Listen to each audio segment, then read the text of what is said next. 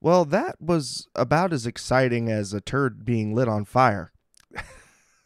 I don't know how many how, how many times they can draw us in only to let the expectation balloon burst on us. Sharks lose four to three against the Philadelphia Flyers. We will cover that and more after this.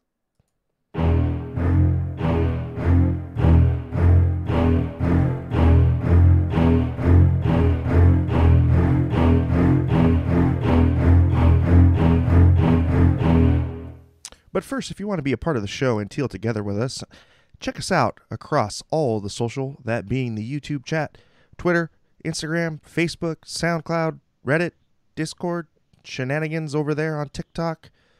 Check out all that and more on teal town u s a dot com. And uh, if you want, come help support the pod. Check us out on Venmo as well. You see it, you see it right in the below on the uh, Tealtown U S A account. And all of your support helps go to this little thing we call Teal Town After Dark. All right. I am pleased to be joined by Mark Eisenberg. Mark, how are you doing this evening? I'm good. It's good to be back on here. It's been a while. It has how you doing? Been a hot second between me and you uh, being on the pod. I think last season. Yeah. Well, I mean, it's it's awesome to have you on and, and get some um, perspective here from the from the East Coast, especially, you know, seeing Philly in and around a lot where you're at. It's, uh, you know, part of their geographical region. And um, came as advertised, very physical game. And just right off the hop, I think uh, you really saw the Sharks be dragged into a physical type match.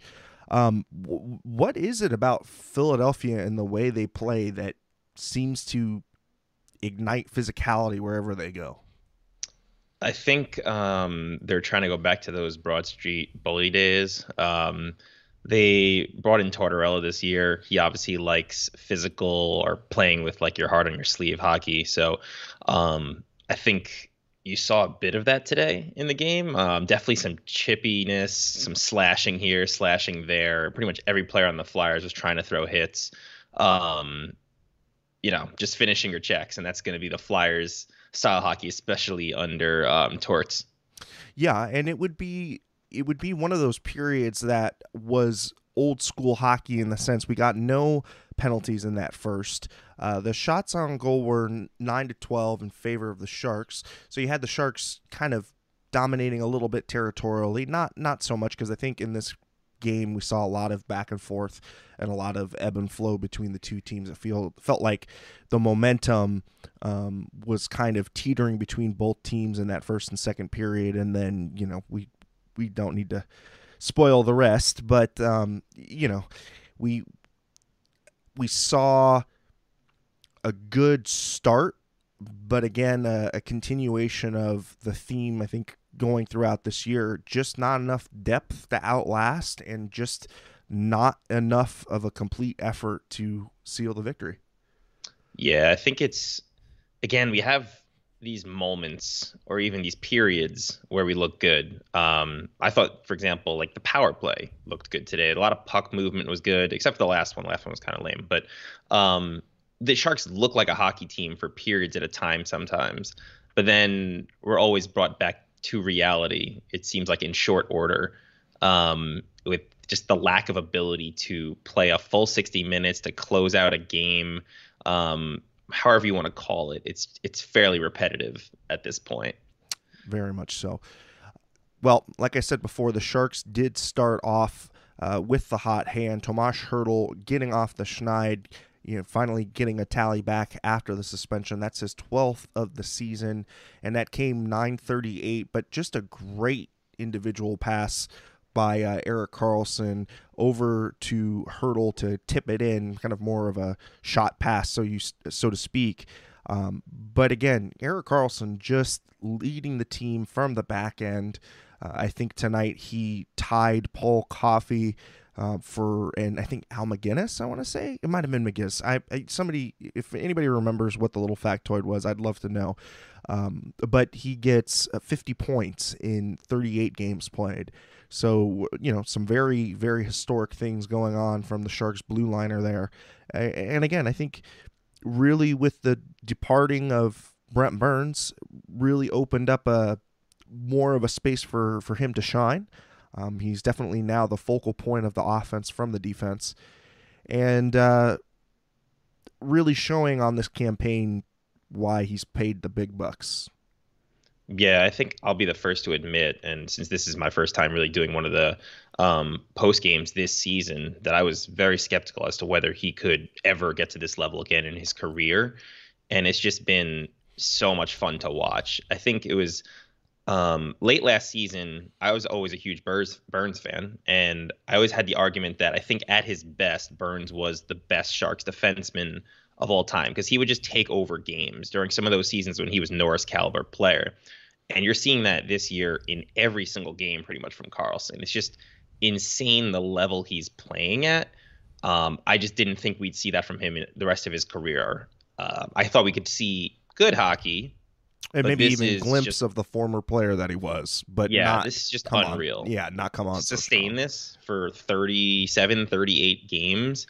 I mean, the players you see him in the point totals with are absolute superstars, and they're forwards, and they're on better teams. It's just, it's it's just crazy.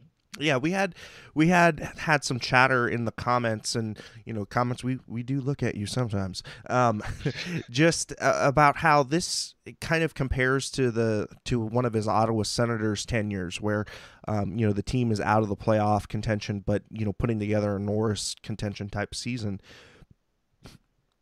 So, you know, being a good player on a bad team can kind of handcuff you in the awards department, unfortunately.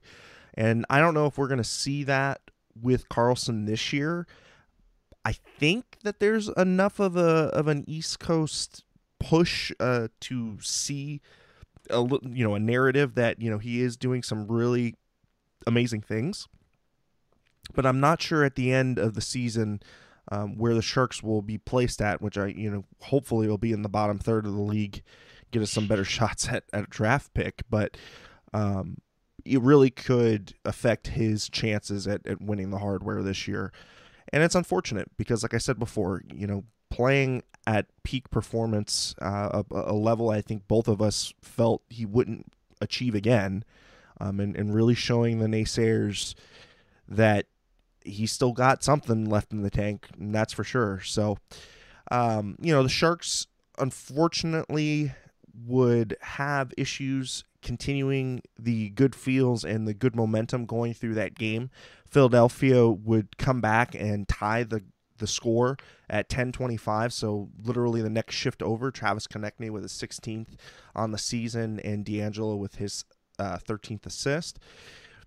And again, like I had said before, a team trying to go kind of hit for hit, pound for pound uh, with Philadelphia. I thought Philadelphia, whenever the Sharks would have a momentum swing, had an answer, um, and, and really felt that Philadelphia's kind of smothering style really wore wore the Sharks down. And, and at the end of that game, I mean, you could you could see some tired bodies. I mean, the the, the latter part of the third period, I thought, Um, you know, the team was dragging its skates, um, and, and really, I mean, you, you start that investment in the beginning of the game in that first period, and, you know, kind of neatly wraps the bow around the game. But when you do start with that physicality right off the gate, you put it into the minds of the defensemen that you've got a, a forward shadowing you who's going to be coming in barrels hot when you've got the the puck in the boards, um, and and there's a little bit of fear that gets placed, in, you know, in the defenseman, a, a little bit more of a urgency to move the puck, a little bit more mistake prone.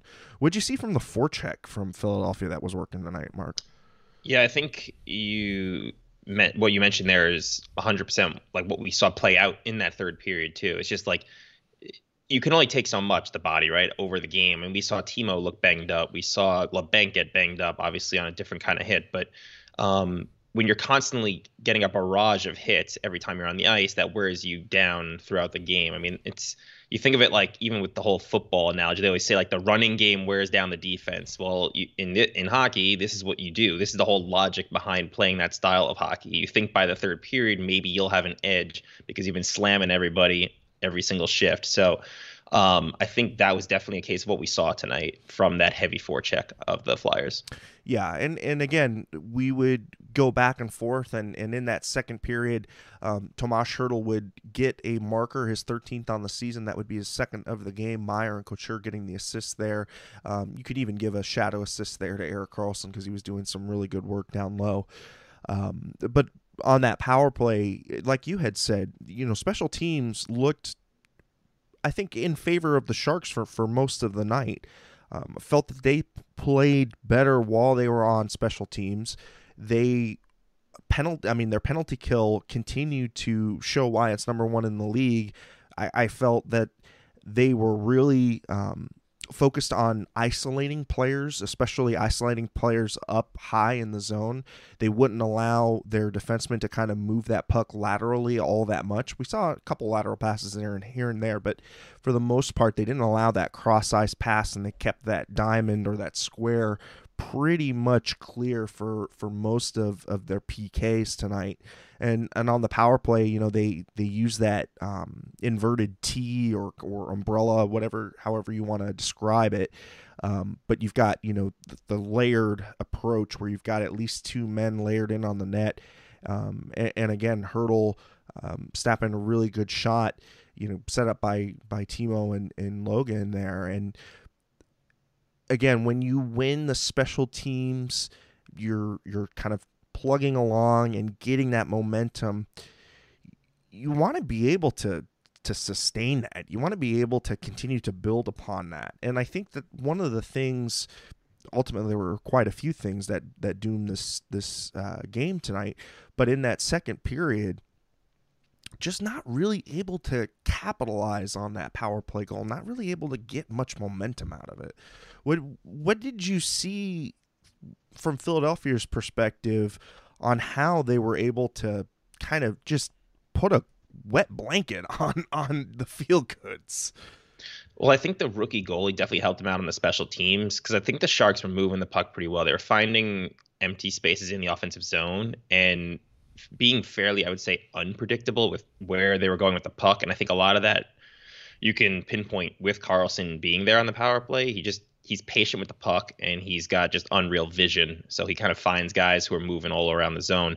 Um, but unfortunately, they weren't able to, they did score that one power play goal. Um, but specifically when you think about like that power play later in the game, um, it would have been nice to get that buffer zone um, at that point. But for the most part, I think special teams, it's like you said, the Sharks' penalty kill has been the best in the league. So you can't complain there about the Sharks. And the Flyers really only had the one power play tonight anyway. Um, and the Sharks' power play, it did, I think, enough for what you'd say for a team to win a game. So you, the special bat, special teams battle, the Sharks won.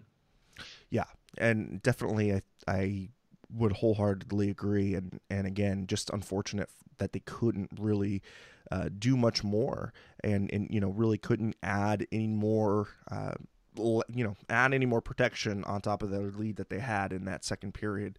Um, the shots would be in favor of the Sharks ten to eleven. So again, very even tit for tat type of, of uh, shooting metrics. You look at the, uh, the power plays, the Sharks had two uh, and Nico Sturm took a phantom interference. I mean, I don't know. That one to me was a little weak.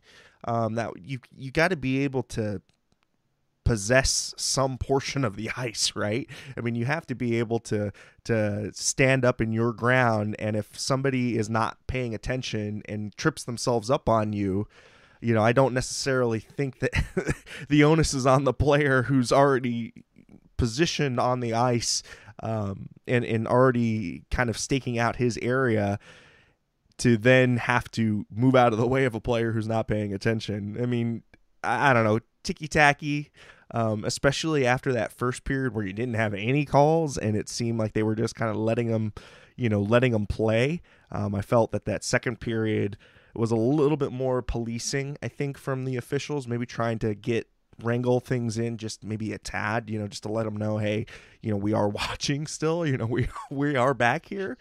Um, yeah.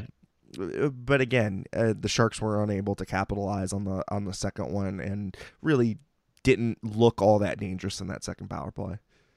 Yeah, and you're, you're right on that um, the penalty against Sturm. I think it's completely unintentional from his perspective. He's just gaining his position right outside the, the blue line it was, and the defenseman skating backwards, skates into him. Like, it's not a pick. It's not a trip. It's it. I, I think it was a borderline call. Um, definitely could have gone not called, but on this night they decided to call it. Yeah, for sure. Now, going into the third period, and I think, uh, you know, this is the, the, the period in which, you know, the, the debacle begins. Uh, or if if you had been listening earlier on in the show, we had already mentioned, you know, the, the pound of flesh had been paid for in that first, um, you know, really comes to fruition there in the third. Kevin Labanc would give us a glimpse of hope, uh, fifty-two seconds into the third, getting his ninth of the season, beautiful wrist shot, uh, Hertl and Karlsson getting the assist there. So again, Karlsson getting two assists on the night, uh, Hertl with a three-point night. And in this one, you thought, man, Sharks finally have gotten out their feet out of the quicksand, have, have been able to add a little bit of momentum to their game. But there goes Philadelphia again, just kind of chipping away at the body still, continuing at their game plan, not veering off very much. Um, you know, tactically very similar to what they had been doing in the first two periods. Just this time they kept working at it, and Owen Tippett gets his eleventh of the season. Van, Van Riemsdyk and Seeler get the assists there. This is one of those corner goals where you'd like to see Kaapo maybe hug and square up to the post just a little bit more. Um, but again, I think it's a busted assignment down low by one of the defensemen. Um, really not Uh, able to front the shot, and and you know, you kind of got Kaapo parked kind of a little deep in his net, um, and, and caught a little deep. What did you see on that, this one, um, Mark, from Kaapo's yeah. perspective? Yeah, so I agree. It, it's one of those fifty-fifty. I don't want to put the full blame on Kaapo because it's kind of a it was a fairly nice pass, and then just a guy kind of just blown coverage there. Um, and I don't really think when you look at them in slow-mo that any of the goals were truly Kaapo's fault, but I also don't really feel like he made any huge saves to kind of offset. And like, he definitely could have had, I think, one or two of them if he was having like the, a better game. But um, yeah, it's just, this is where the tide turned for the team. Like, you get that first goal, absolute snipe by Labanc. And also, not to mention that beautiful pass by Karlsson between the legs in his defensive zone for the breakout. Um, but then, like you said, slowly chipping away, and the Flyers kind of gained the momentum after that. And then they scored, make it a game again, make it three two. And it's just, that's where the tide turned. Yeah. And, uh, before we get into the, into the final, the final act, so to speak, we got some, uh, we have some reactions coming in from Erik Karlsson. Yeah, it sucks. I think we played a good game. We didn't have a bad third. It just didn't go our way. It's a lesson for us. I don't think we played a bad game. Well, obviously you didn't see the third period. Um, you know, the the the final dagger would come with Travis Konechny, seventeenth on the season. D'Angelo and Lawton getting the assist there. That coming in at seventeen fifty-five, and this was just after a uh, power play for the Sharks, uh, in which they had one of their one of their teammates be drilled into the boards. Now, it was called a major on the ice, but was reviewed and then uh, rescinded down to a minor. I mean, borderline call to begin with. I didn't think it was a major to begin with. Um, I would have maybe liked to have seen the double minor applied in this situation, because a double minor can be assessed on a more than egregious type play, but doesn't necessarily rise to the uh, the full five minute major. What'd you see on the uh, on the hit there, and and lack of execution on the power play? Um, the only issue I have with the hit is I just don't feel like anything in slow motion really showed different than what you would have seen on the ice. Like it, I agree that it probably isn't a five minute major, but if you called it five minute major on the ice, I feel like they should have just stuck with that call. He, he saw his numbers the entire time. It's not like Labanc was turning. Um, so to me, it looked just the same in fast motion as it did on replay. I just don't understand that calling it on the ice one way and then changing it. But that being said, um, I thought the power play at that point was pretty weak. I thought that was a chance for them to kind of put the game away. I don't really feel like they got much momentum on that power play um, or many chances. And I actually think the Flyers um, did a really good job of applying pressure and limiting what the Sharks could do. And I think they then carried that into the final few minutes of the game. Yeah, I think you, you're spot on there with the analysis. Uh, Erik Karlsson finishing up his comments. We'll put we'll post the last on there, and thank you very much, A J, for pulling that up, pulling that up for us. Erik Karlsson on protecting the leads. That's something that good teams are really good at, and teams that don't win that much are not. It's something we have to get better at. I mean, that's a nice sentiment to have. I think kind of falls on deaf ears when you don't have a lot of when you don't have a lot of depth, and when you're, I think, utilizing your players or overutilizing your players in certain situations. And I kind of wanted to, to break down this when we, you know, kind of go over the the whole game, um, you know, from the top down perspective. Um, but for me, It's a it's a lack of depth and a lack of being able to put a consistent uh, sixty minutes together, putting a consistent shift by shift, having each shift build upon another. We don't see that still. It's it's very disjointed, and I think the first two lines very much can bleed into each other, and I think do a good job of of backing each other up. But there's such a drop off when you go down to line three, and and. I mean, line four tonight for, uh, you know, all all that it was, I think, played pretty decently. I thought Jonah Gadjovich had some really great looks in that first period, and I liked what that fourth line was bringing in and the type of energy they had in the first, and I don't know why they seemed to back away from that as the game wore on. Um, it's something I've kind of been kind of keeping an eye on consistently. Um, seeing a lot of Tomáš Hertl and uh, a lot of Timo Meier, and, and not enough of the supporting cast to to really give those guys a break. Yeah, I think the team is just so top heavy. You look at the stats. Um, I mean, and stats don't always tell the full story, but obviously Karlsson and his numbers we've already spoken about, but Meyer's a point per game player. Hertl's now a point per game player with his night tonight. And then Couture kind of just below that level. He's had a slump recently. Before that, he was pretty much at a point per game at, I think, through twenty-seven games or twenty-eight games. Um, but then after that, yeah, Barabanov and Labanc have actually been decent. Labanc, especially since being paired with better players. I think he's got seventeen or eighteen points in his last like twenty-three games since joining, um, playing with Meier or Hertl. Um, but then after that, I just, I don't think you can ever really truly rely on the lower line players to consistently perform at like a winning level. You see moments where it's whether Sturm or Svechnikov look good. Um, like you mentioned, Gadjovich actually looked pretty decent tonight. Um, but you just don't get the full sixty-minute effort from four lines, and that's the problem the Sharks have. And then also even just focusing on the defense. Like Karlsson is the whole defense. Sure, there's other guys who've been passable and decent. Like Benning at times has looked good. Um, early on in the season, I thought Vlasic was decent. But You, you're just relying too much on three or four names, and that's just in the N H L. That's not going to get you many wins, for sure. And not to mention, you know, we had talked about putting in a consistent sixty minutes, but even a consistency in overtime. And and we looked tonight on, on tonight's overtime, that opening faceoff. What struck me was how tenacious Philadelphia was on that opening faceoff.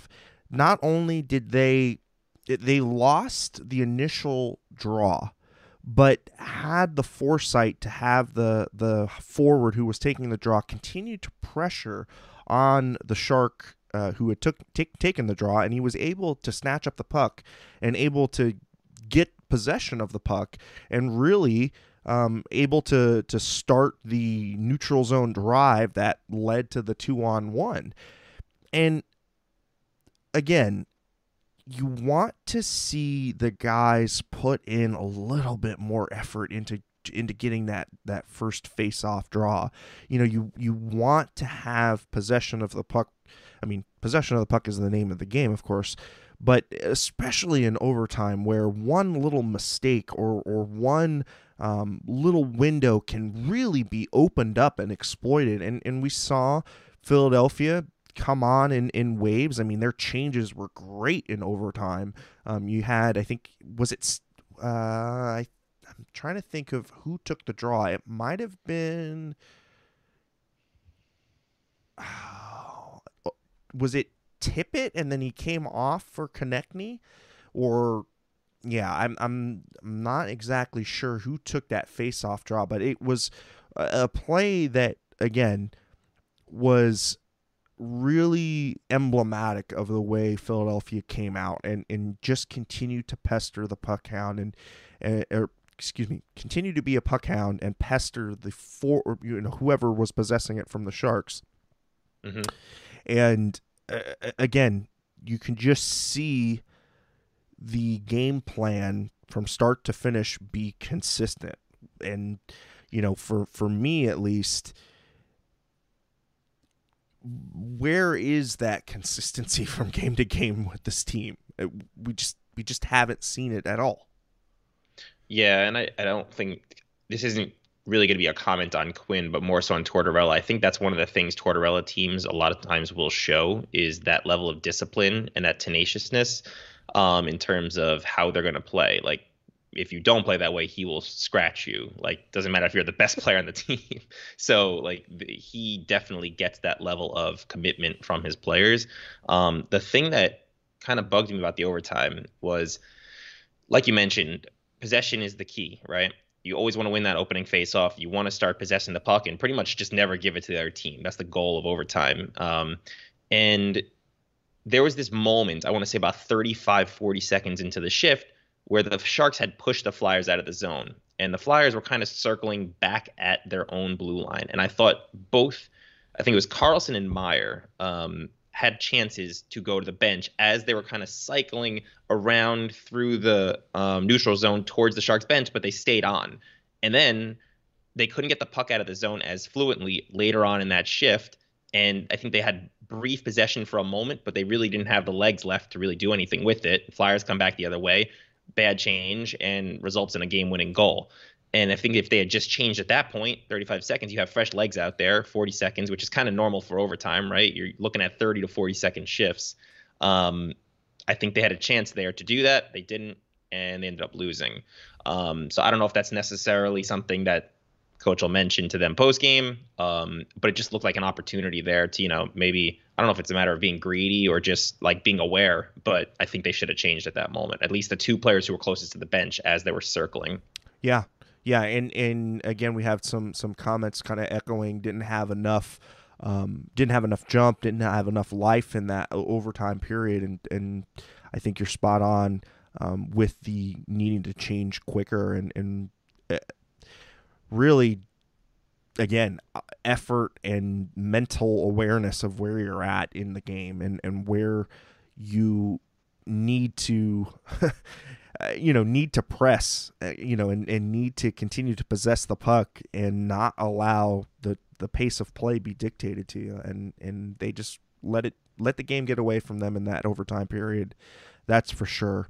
And uh, left Kaapo Kähkönen out there to dry. So, uh, t- Tonight, Kaapo would end up getting an eight forty-six save percentage. I didn't think he had a bad game.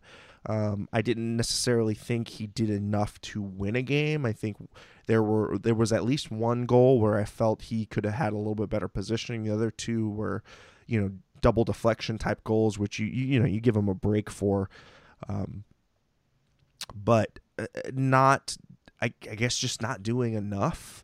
You know, not not enough of a of a highlight there to, to really try to save and preserve you know, the win that they had kind of locked up in that third, to be, you know, quite honest. And again, just a, another just disappointing almost win to a overtime loss yet again. And it, and again, it, I'd just love to see some consistency, some bounce back from a, from a really bad Vancouver game. You know, I don't know if you watched any of that Vancouver game, but Vancouver, I mean, just they're, they're not a good team right now. And, and for them to um, kind of ride all over the Sharks the way that they did, I thought that the Sharks would come out with a little bit of, you know, piss and vinegar in the, in the system, and just not having it. So again, I think breaking it down, not necessarily putting enough effort for all of the, um, you know, for all of the game, and, and really the lack of, of depth again rears its ugly head. And I kind of wanted to lead into that part of the discussion, Mark. So you like Matt Nieto as a player, and, and I think I like Matt Nieto as a player and as a penalty killer, but Matt Nieto is not a second line forward, is he? Absolutely not. Yeah. I mean, he's barely, I'd even put him in the third line, good third line forward category. Like, I feel like he's like a high level fourth liner, or like mid to low level third liner. Um, great penalty killer, good guy, um, great defensively, still has speed, but the, I mean, he doesn't belong anywhere near a top six. And so I, I just don't know why you continually press him out there when you've got a third liner in Evgeny Svechnikov, who looks like he wants to get back into that top six. You know, a guy that, that really, every time I see him on the ice, he, he's trying to make something happen, you know, whether it be down low or over in the boards, but just a better overall physical game from him, um, a little bit more puck handling skill. And I just don't understand why he's not playing on that second line. Can Yeah, I would agree with you. I think he's definitely got the m- more upside. Um, I think if you're looking at the Sharks lineup, uh, he's definitely a guy I'd probably pencil in as more belonging. I still don't think he's also a, a second line player. Right. Um, but if you're looking at the options available that are on the N H L lineup, then I believe you, I agree with you. Svechnikov probably belongs there more than Nieto does. Or Nico Sturm. I mean, you could put Nico Sturm there in that second second hole um, on the right-hand side. But I, I just, or yeah, right-hand side, uh, Labanc's on the left. Um, I like the ascension of Labanc to Hertl's line. I think Labanc has really started to come on lately, and I like the fact that he's been shooting more and becoming more of a threat down low and, and in the slot. So it does open up a little bit more ice for Hertl to kind of maneuver around, and when Hertl's got some some ice, you know, he he does dazzle. He does have some some skills to showcase. But again, it's just it whenever that puck goes over to to the right side, it just becomes sunken into Matt Nieto, and and and I just I just don't understand why he keeps getting rolled out on that second line. I, I want him to be placed in a position to do well, and you know, he was he was an integral part on a on a Colorado team that did really well, and and he was playing third line minutes, right? So, again, questionable there as to as to why he's he's slotted there. Um, a guy that I think also needs to to start showing a little bit more is is Nick Bonino. Um, you know, a, a guy who can, we've seen him put points in the net before, but I just, I want a better defensive game from him. I, I just feel like this year's defensive game from Nick Bonino, five on five, hasn't been his strongest suit. And I think maybe because at five on five, the speed is a little bit quicker and we're starting to see him slow down a little bit, but I don't know, man. What, what, what are your thoughts on Nick Bonino, the third line constitution, and what this team needs? I think Bonino, um, the way I look at him at this point is I just hope he plays well so we can make him worthwhile at the deadline to move, because I feel like he's one of the pieces that's like a veteran presence that a playoff team might look for, like the fourth liner or third liner to throw him in there. I mean, outside of one stretch of four games where he scored a goal every game, he scored zero the rest of the season. So he's obviously not doing much offensively. Um, I still think he has some games where he's good defensively. I think he can be a valuable player on maybe a playoff team, getting ten minutes a game, maybe a little bit more. Uh, I mean, he did show late last season that he could put up points when playing next to Kachor. Um, but I just, I don't know. He's definitely not the player he once was when he was on, say, Pittsburgh, for example. Um, so, you know, he's a guy that, similar to Nieto, kind of just fits into our lineup because we don't really have the depth and we're keeping some of those younger players in the A H L. So we're seeing him with those third line minutes and we're seeing Nieto with those second line minutes, and guys are playing probably above the level they should be, um, or are being put into a spot, a role above where they should be. Um, and I think that directly contributes probably to where the Sharks are in the standings. If you think about it, like, I don't think the top six is our problem. Sure, we could use someone instead of Nieto there. Um, but when you see the numbers that some of our forwards are putting up, if you put, thought about those coming into the season, I'd say the Sharks are probably borderline a playoff team. But they just, they're lacking so much everywhere else. And the goaltending problem has also kind of become a thing again, which is weird, because that was not something I thought was going to happen coming into this season. Yeah, and, and A J echoing in the in the comments, uh, you know, doing great job, man, in the comments there for us. You know, for all the talk of improving the fight and the culture this season, is there a difference? Really? I don't see it. Uh, different deck chairs on the Titanic. Uh, and, and you're, you're absolutely right. I mean, the, the, the ship is sinking. I mean, you, you know, in your, in your previous comment, you know, laying out that the team is, is worse than they were last year in the, at the same amount of games played. Um, and the Sharks still have a top four, not a top six. yeah. Yeah. I, I think that that's pretty apt. I think you're, you're definitely onto something there, uh, for sure. But I mean, you, you just go down on the ice times tonight. I mean, Oscar Lindblom, eight minutes and forty-three seconds. You know, Stephen Lawrence, eight minutes and twenty-five seconds. Jonah Gadjovich, eight minutes and twenty-one seconds. I mean, at that point, you have three players in single digits. What's the point in icing that line if you're, you know, not going to consistently um, roll out from line to line to line? I mean, good grief. No wonder why Timo and Hertl can't skate. You know, they've got twenty-three minutes on Timo's wheels, and you got, you know, twenty-one minutes over there for Hertl. You're going to burn these guys out before even before halfway through the season. Yeah, and I think with, you look at that fourth line, just, I know Gadjovich had a few good shifts today where he looked decent. Um, I somewhat think he is included in this lineup to maybe offset some of the strength and physicalness of the Flyers, but there's just too many holes there. It's just, you, these guys are probably borderline A H L players. I mean, Lawrence is... I, I, I'd say he's a qualified fourth liner in the N H L, but I don't know. Just, at, at this point, I mean... It doesn't inspire. And, and I mean, at this point, Oscar Lindblom has not showed me much more than A H L journeyman level type play. Um, Biggest disappointment from the Greer moves. And like, he was probably one of the ones I actually felt favorable about coming into the season. I was hoping for maybe a bounce back, maybe a change of uh, scenery was going to kind of bring him back to... Um, before he was diagnosed and the play he was at at that level. Um, but I mean, most nights I forget he's even in the lineup. He's just realistically, bad. He should be in that spot that Nieto's occupying, right? I mean, that's, yeah, that is the guy that we kind of penciled in like, okay, you know, maybe coming in, sure. You know, this, this could be a, a real good second line kind of gem, a nice little grinder to go with, you know, a big presence in, in Hertl and, um, you know, the nice playmaking ability of Labanc.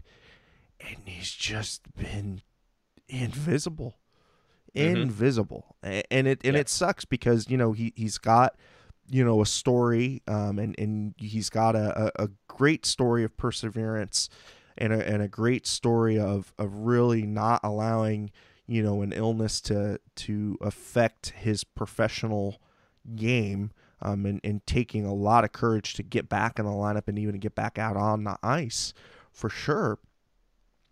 But that, that story is, is a, a feel-good story for when you've got a, a winning team. When mm-hmm. when you've got a, a losing team or a team that's needing um, to change directions and needing to really establish a new identity, those those types of feel-good stories get buried um, because the, the play is just not there. Yeah. And uh, it's unfortunate um, because, again, you know, it's a it's a marvel that he's able to even get back out there and, and do what he does. Um, and, you know, maybe the level of play would be acceptable if the team was winning at a higher clip, you know, and it's just happened to have one forward who just needed to kind of get, you know, his game rearranged or, or whatever. Mm-hmm. But we don't have that luxury, right? You don't have you don't have the luxury of, of being able to to hide a player that's just being inconsistent when you've got uh, a team full of inconsistencies. Yeah, and it's just a another player where, I mean, it's not an excessive cap hit, but I'm I think he's making like two and a half mil. Um, and, you know, he had a bad season with the Flyers last year, which is why he, we thought, like thought the change of scenery might help scenery might help him. Um, but he's having an even far worse season this year than he did in Philly last year. At least last year, he was able to still put some pucks in the net. Um, I like my main thing with guys, like if you're not scoring, fine, if you're looking decent on the ice, but like I said, I just rarely ever see anything from Lindblom this season where I actually get confidence that this is going to change. Like he's just mostly invisible. Yeah. And and A J bringing up a, another player, Noah Gregor. Now, I like what I, I like what I saw from Evgeny Svechnikov. I don't think he was utilized all that well. Um, I would say, why would you have Oscar Lindblom in at this point when you've got a perfectly good Noah Gregor there who's who's, you know, champ champing at the bit to get back in? Um Again, questionable decisions from, from the coaching staff, but I think a lot of things can be questionable at this point with, with the way that this team is constructed, with the way that this team is playing, and the way in which this team is blowing consistent leads or just not putting a good on-ice product in to begin with. Um, there, you know, there are, uh, this is a, a system of failures, not just one. Um, you know, one particular area. Now, you have players that are playing above their head, and I hope that the management is able to extract any value that they can out of those players, um, because I think that that's about the only option that you have right now, considering Greer's brand new, um, you know, Quinn's brand new. You're not going to, you know, upend the apple cart that way. I mean, what other choices do you have? Not, not a lot. Yeah, I think it's a fine line um, that the I think Greer has to like tiptoe here with these star players, because they're also kind of the only reason the Sharks are worth watching at this point. Like I tune in every game to watch Karlsson, Meier, Hertl. Like these guys are fun to watch. Every time they're on the ice, something's happening, especially with the way Karlsson's playing. But you trade Karlsson, you don't sign Meier, then like suddenly that attendance drops even lower than it has been. I know they announced tonight as a sellout, but I mean, most nights we're looking at the tank and it's half empty. So, um, yeah, I, I don't know. I, I don't really know what kind of value we can expect. I've read a lot of things um, from some of the insiders saying that trades simply just can't happen at this point because of the cap situation for most clubs. So, it, I mean, most likely these deals will probably have to wait to the deadline if they're going to happen at all, um, or maybe even off over the off season for a player like Karlsson, um, who's still signed for several years, but um, I, I don't know. And, and, and you can't expect the team to take a hit on, on that trade, no, especially with how much money they have tied up in, in players not playing here.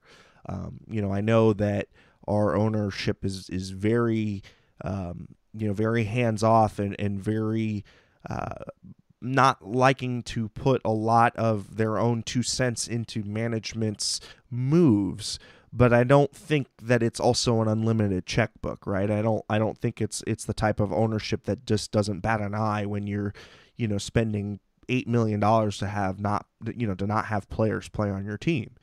So from that perspective, you've you've get you're you're painted into a corner, an impossible situation where you've got some assets that are are really um, living up to their contracts now, um, but given the climate and given where the Sharks are at, have to basically trade dollar for dollar, um, you know, dollar in, dollar out um, with with these players. And that, that can be a really tough sell, and especially early um, before the deadline.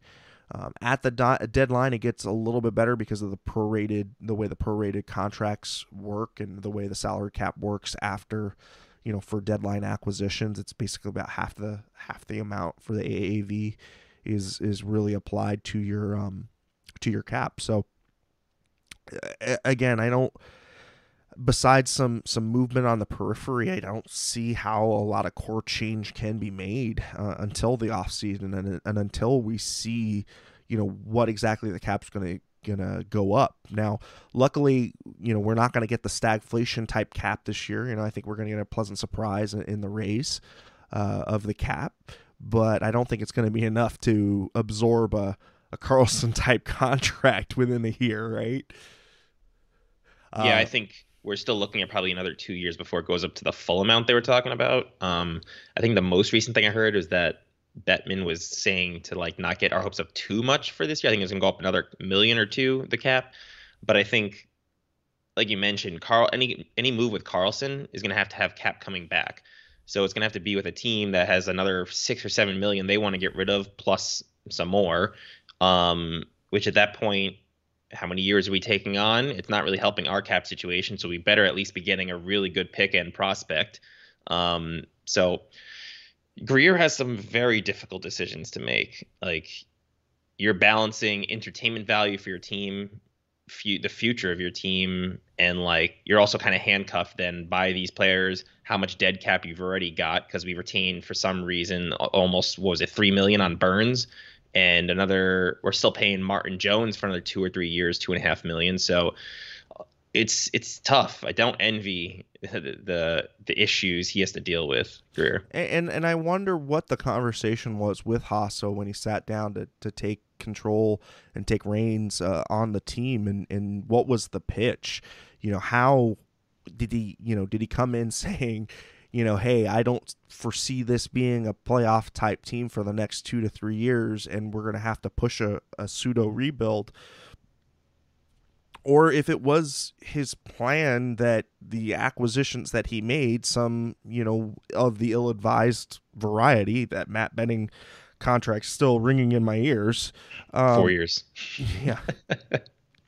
I, I, you know, there, there were these moves that were made to, to suggest, you know, giving this core another shot, another kick at the can, so to speak, um, and to try to retool on the fly, you know, to continue that Wilsonian one foot in, one foot out um, type of retool, reset, you know, our, in, include our word here. Um, but it, it just comes off as directionless. It just comes off as patronizing almost to to to kind of tell the fans, you know, hey, look, we're trying to compete, but really on the hush hush, you know, we're not, you know, we're not doing well. And and that's why I really looked at that that rebuild that New York did, and, and the way yes. in which they they put the letter out, you know, and and explained to the fans, hey, this is the vision, you know, bear with us. I think that that's a better sell to to a to a smart fan base, to a fan base that has a lot of entertainment dollars that could go in a variety of other places. I mean, there are some, you know, there is a good Bay Area football team playing right now, um, and, and a basketball team that's better than the Sharks, but, you know, kind of listless in their own ways. But again, entertainment value, entertainment dollar, um, really kind of favoring the, the savvy shoppers in the Bay Area. And why would you, why would you continue to pay for a, a product that doesn't seem to have a clear direction on where it's going? I mean, besides with its, you know, nose, per, you know, firmly placed, you know, in a tailspin.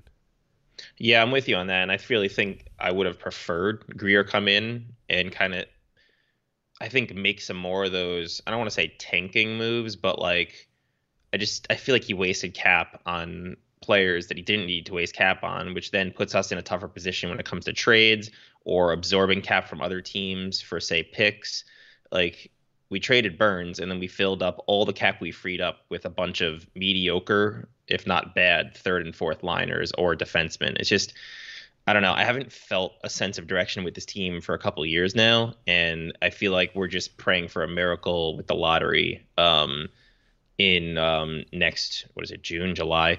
Um, because I think that's like the only way we can somehow turn this around in a faster um, time frame. Like you, you see us win the lottery or at least stay in those top two or three picks. I think we're getting a generational or at least star quality player. Well, you're definitely getting in, an all, all star within the top three, right? Yeah. I think, you know, you could, you could make the claim that the first two picks um, will be those those franchise altering type picks. Yep. Um, but I think that that third pick is also going to be a, a star in the in the league as well. I think uh, again it's a it's a pretty deep draft.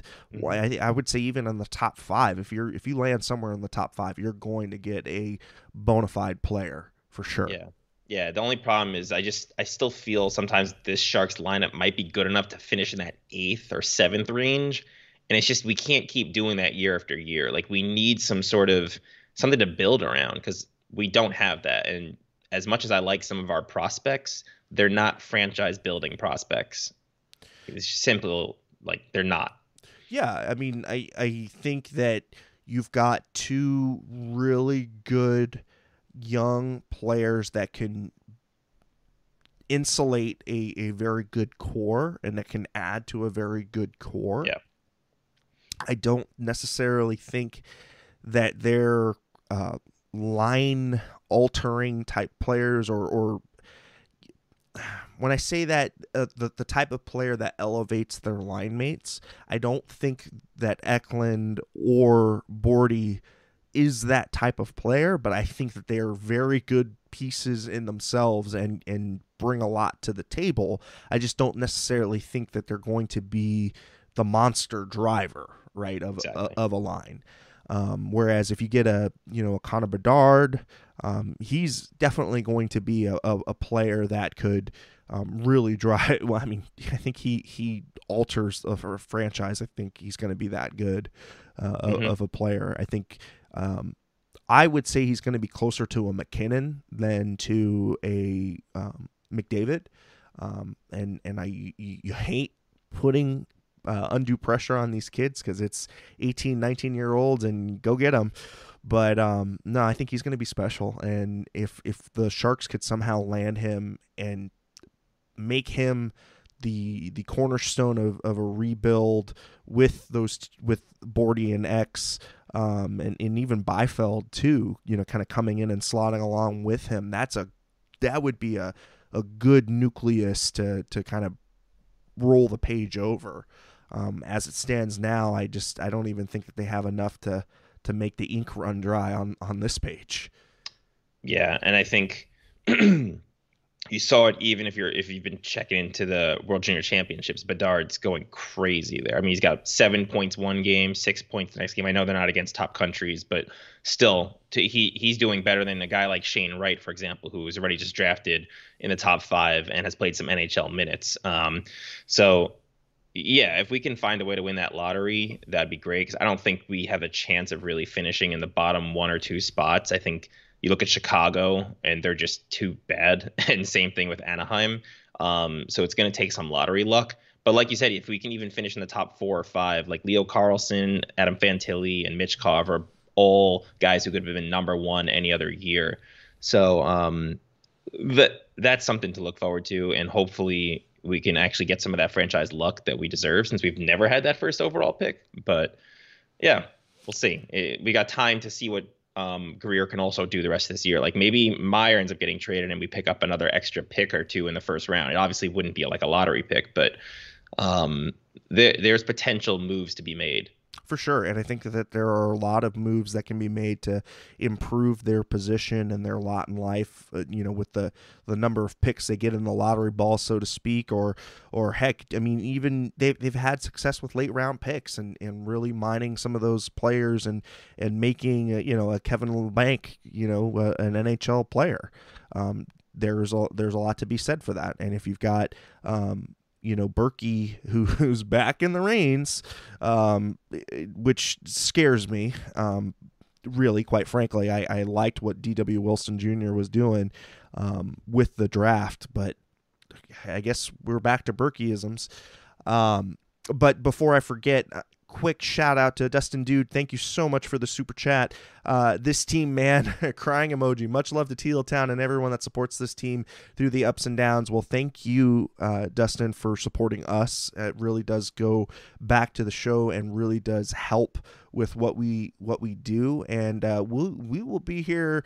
Uh, well, the. The hope is we'll be here as long as the Sharks will be in San Jose, right? You know, we we love doing this because it's a way for us to uh, interact with the fans, able uh, able to give us a, a good outlet to speak about, you know, what our thoughts are on the ice. Of course, we are just fans, but we do this for you guys and gals uh, out there on the internet. Um, you know, just to let you know that you're you're not alone in your misery when you watch this team, uh, because right now it's uh, it, it's rough. You know, it's it's it's famine time for sure. But you know, I think that there are some some signs of hope here and there. Um, right now, I think you're really still in that take taking stock phase. I still think that Greer is is not totally comfortable with. Uh, with the system, you know, I, it, meaning I don't, I don't think he's got a firm grip on, you know, where um, prospects are at in their development curve. I just don't think he has enough time yet under his belt to kind of know um, who to bank on, who to, who to play more, who to, um, you know, try to move. I, I just don't think that there's enough body of work there um, for him to, to make clear assessments. I, you know, it's going to take, you know, they always say we don't really see G M ripple. We don't see the ripples that the G M make until, what, year two or three at least. So, you know, I, I think we're, we'll, unfortunately, are, are still headed for some tough times and some lean times here, you know, in the next couple of seasons, which, which uh, you know, is unfortunate for a team that's used to a lot of success. Yeah, I think we, twenty twenty-four, twenty twenty-five is probably the earliest we can expect, you know, a real turnaround, hopefully. You know, some of that cap space clears up, a few draft picks go our way. um, but sometimes these can be exciting, right? You can get a trade or two that happens, you know. Again, if we were to land the first overall pick in this coming draft, that would probably be a top, like, three most exciting moment in franchise history.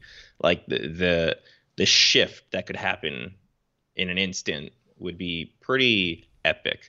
Um, thinking like trade for Joe Thornton type excitement moments. So, um, yeah, we just have to suffer through this pain on more of a week to week and day to day basis, but hopefully, you know, bright brightness on the horizon. Yeah, for sure. And we've got we got some shenanigans.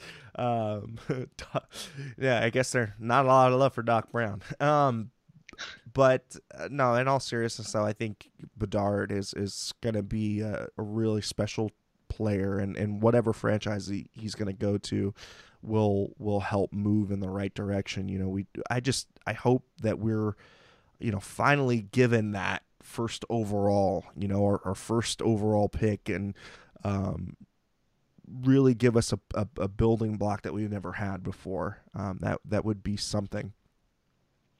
Uh, but, you know, we're starting to run a little bit long, so I think we're going to start to curtail it here. Uh, in case you missed us or you want to check us out again, cr- uh, check us out across all of these podcasting platforms. That, of course, being on the YouTube replay, the Apple Podcast Store, the Google Play Store, SoundCloud, Spotify, TuneIn, iHeart, and, of course, Audacity.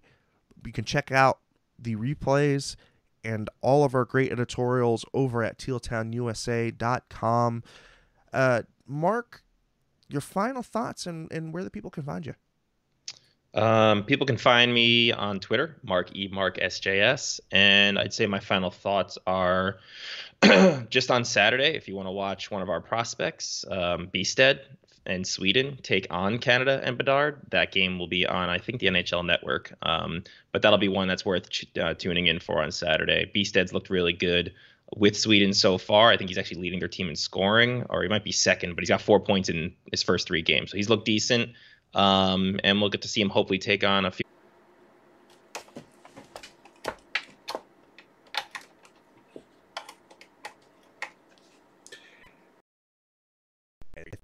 And uh, bringing in the input, but uh, Mark, it was a pleasure to have you on.